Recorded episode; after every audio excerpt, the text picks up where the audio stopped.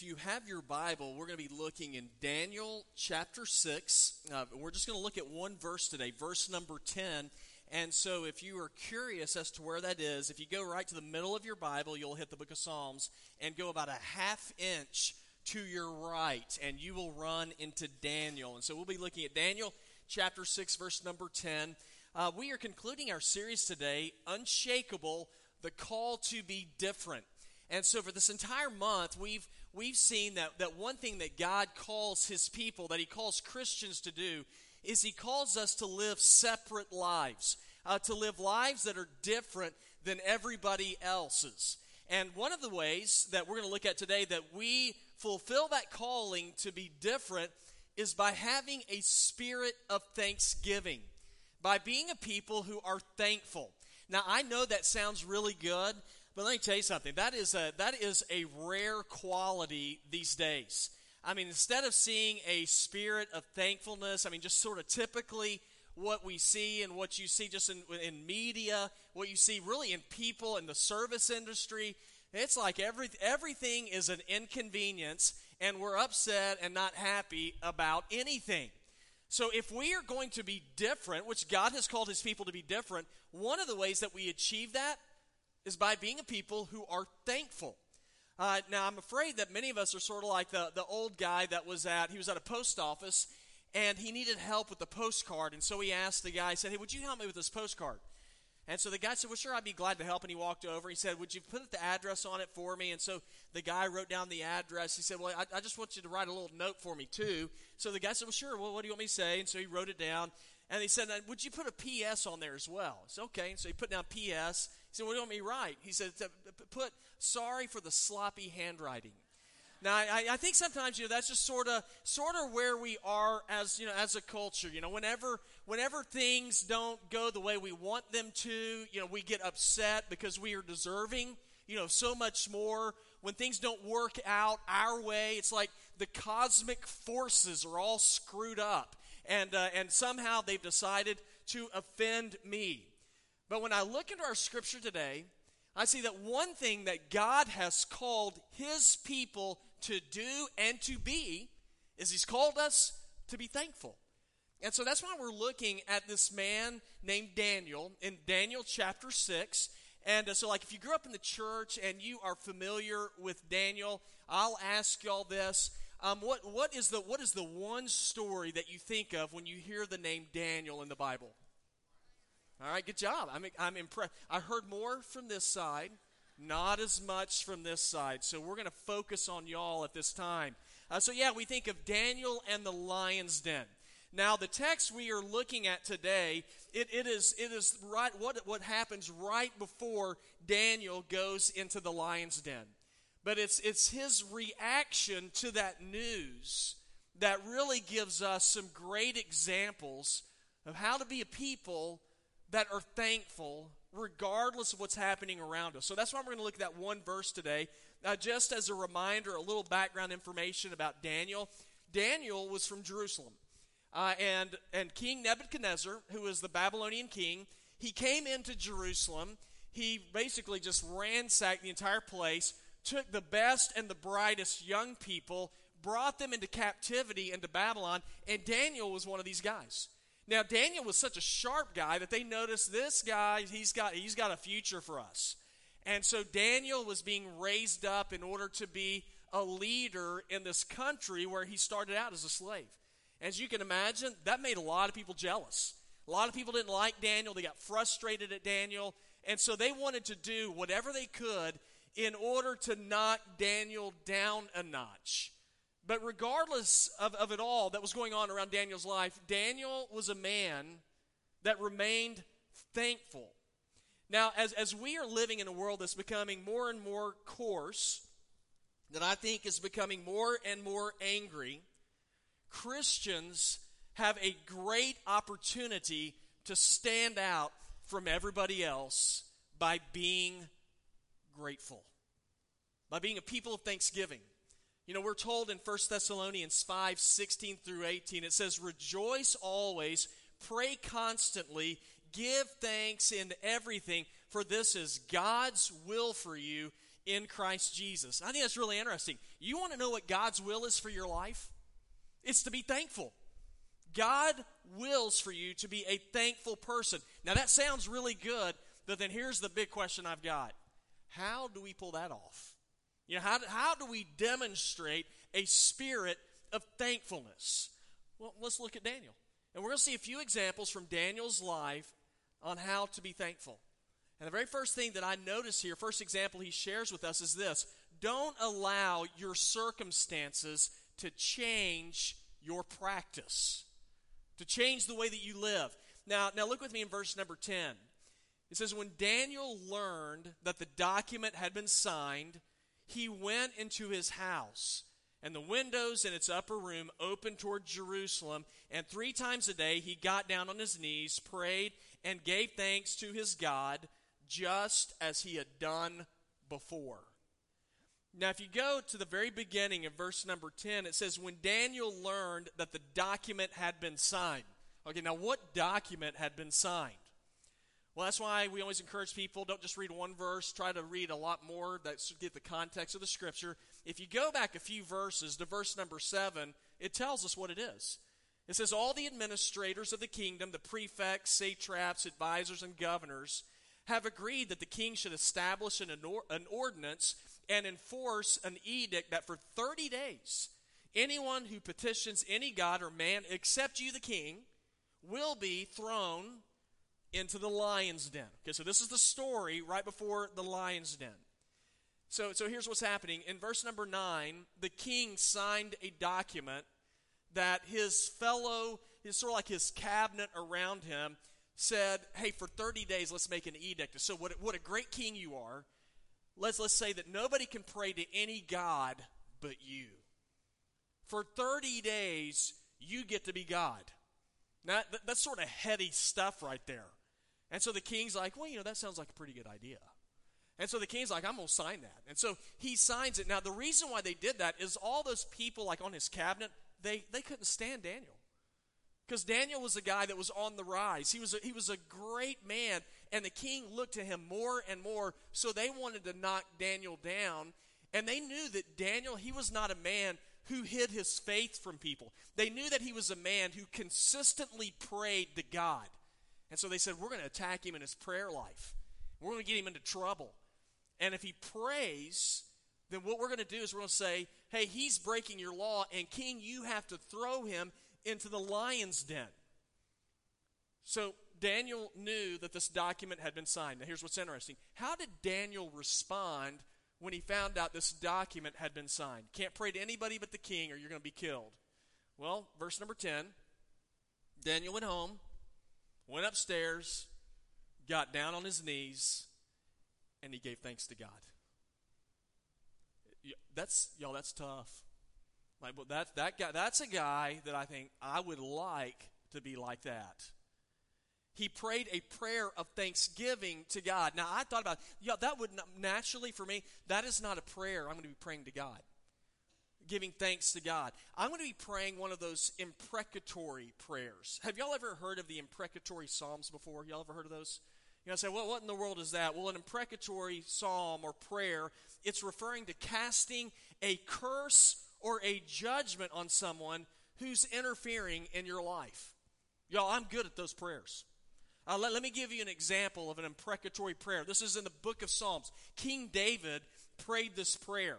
Psalm 109, verses 6 through 12. It's, I just, when I saw this, I thought, man, man, I could see me praying this. Here's, he's praying to God. It says, The Lord set a wicked person over him. Let an accuser stand at his right hand. When he's judged, let him be found guilty. Let his prayer be counted as sin. Let his days be few. Let another take over his position. This is a nice one right here. Let his children be fatherless and his wife a widow. Let his children wander as beggars, searching for food far from their demolished homes. Let a creditor seize all that he has. Let strangers plunder what he's worked for. Let no one show him kindness. Let no one be gracious to his fatherless children. Okay, I read that and I thought, Amen, brother. I mean, I can pray that prayer right there. Now, I sit there and I think if anybody should be able to pray that prayer, it's Daniel. But what did Daniel do? Daniel says, went and he got on his knees and he offered thanksgiving to God. He said, I'm not going to allow my circumstances to interrupt my practice of being thankful.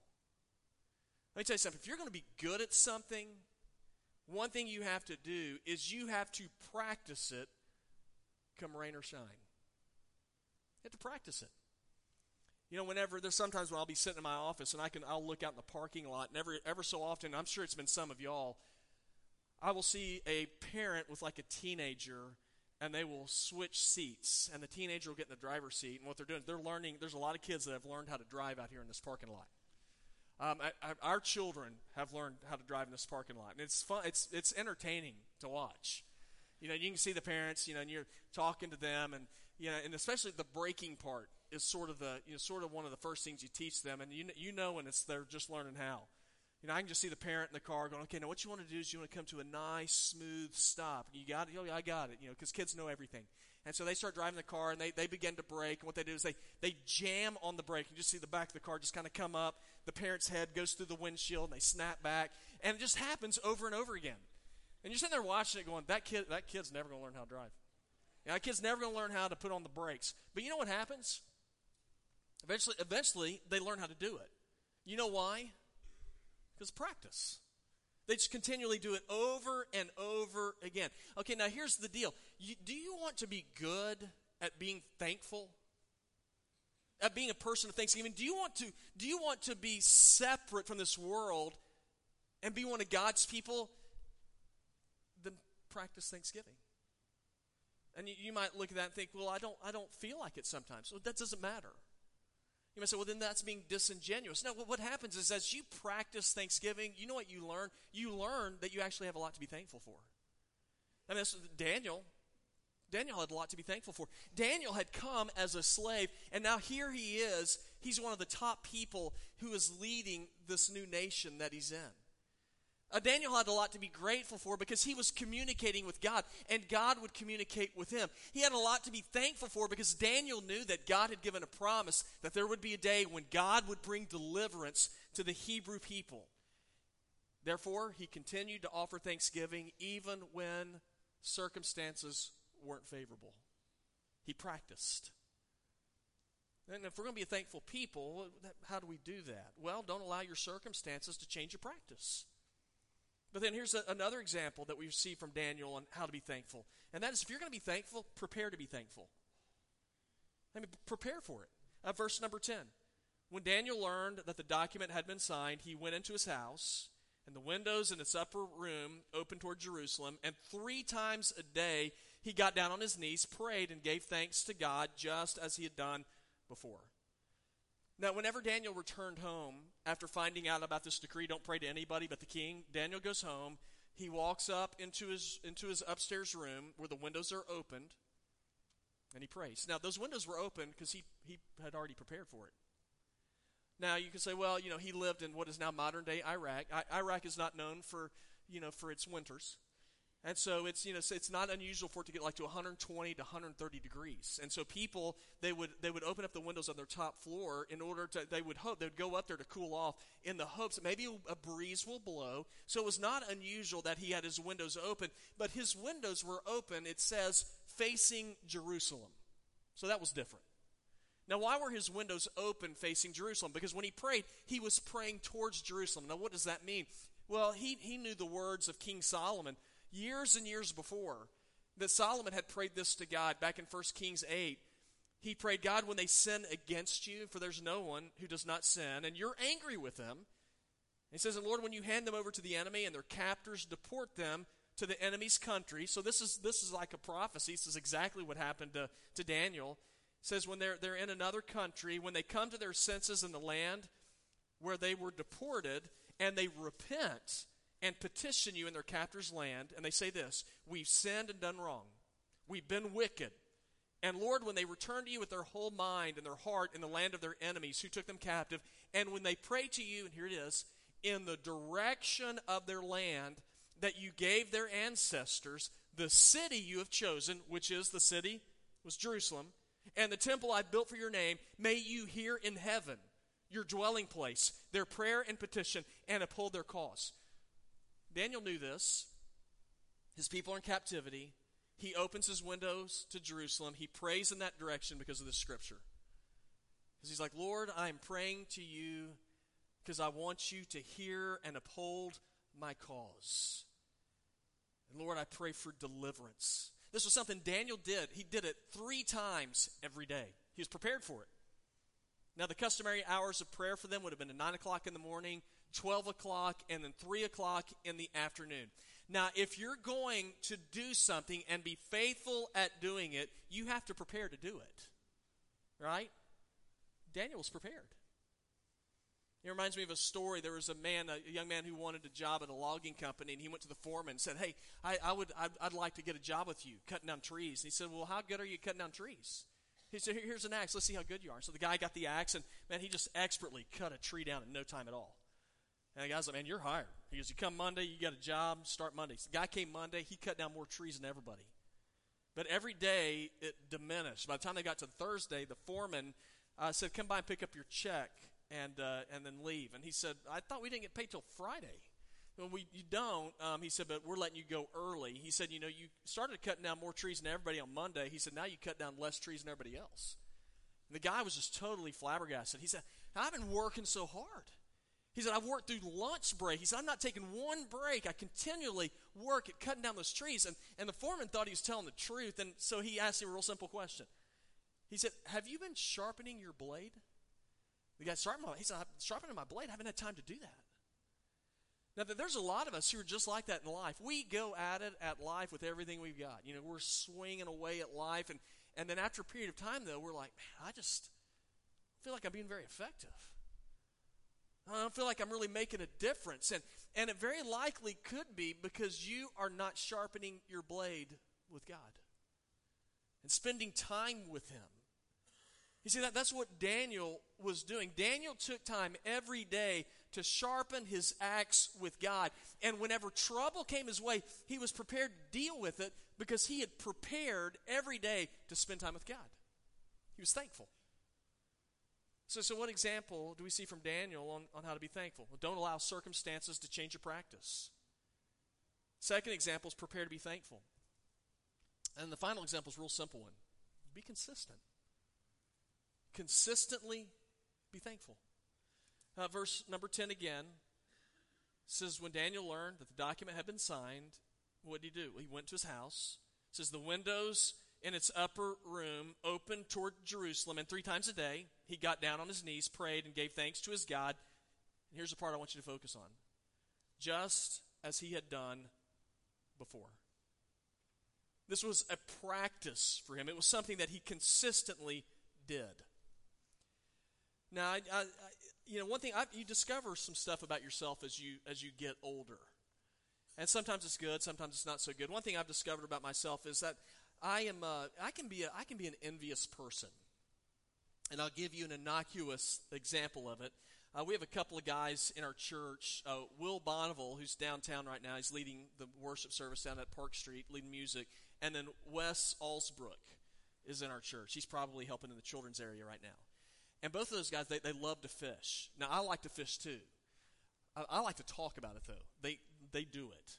And so what they'll do is every once in a while they'll send me these pictures of fish they've caught. And so re- recently they've been sending me pictures of these red red bulls they've been catching down at, uh, in Charleston, like 20, 30 pound fish. And they send it to me. And, and, and it's really hard for me to look at those pictures and celebrate with them. You know, I just look at them and go, oh, great. And so, but in my mind, I begin to make excuses. Well, I could catch fish like that you know, uh, but I got a real job. Or, you know, you know, yeah, I could catch fish like that if I had parents who loved me. And so, you know, you begin to, you know, you sort of like make all these different excuses. But I, yeah, I'm, I'm just kidding. But but here's here's the, the act. You know what the you know why they catch fish? Because they fish.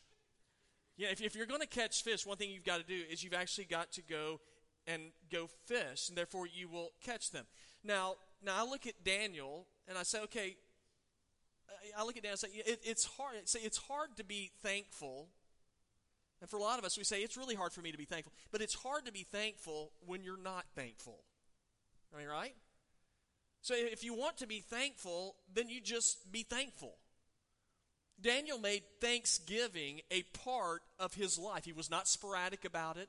He did not say, hey, circumstances have to line up for me. Otherwise, I refuse to be thankful. He was just consistently thankful. Now, how did he get that way? Was it just because he had a disposition towards thankfulness? That he was just naturally kind? No.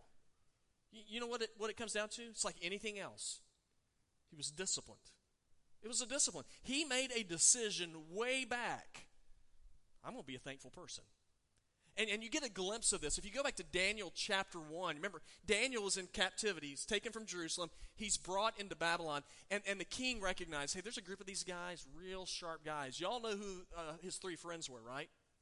Shadrach and Meshach and Abednego. These guys are sharp.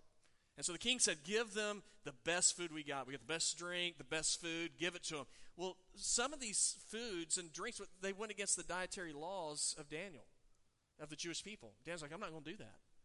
And in Daniel 1, verses 8 and 9, it says, Daniel determined he would not defile himself with the king's food or with the wine he drank. So he asked permission from the chief official not to defile himself.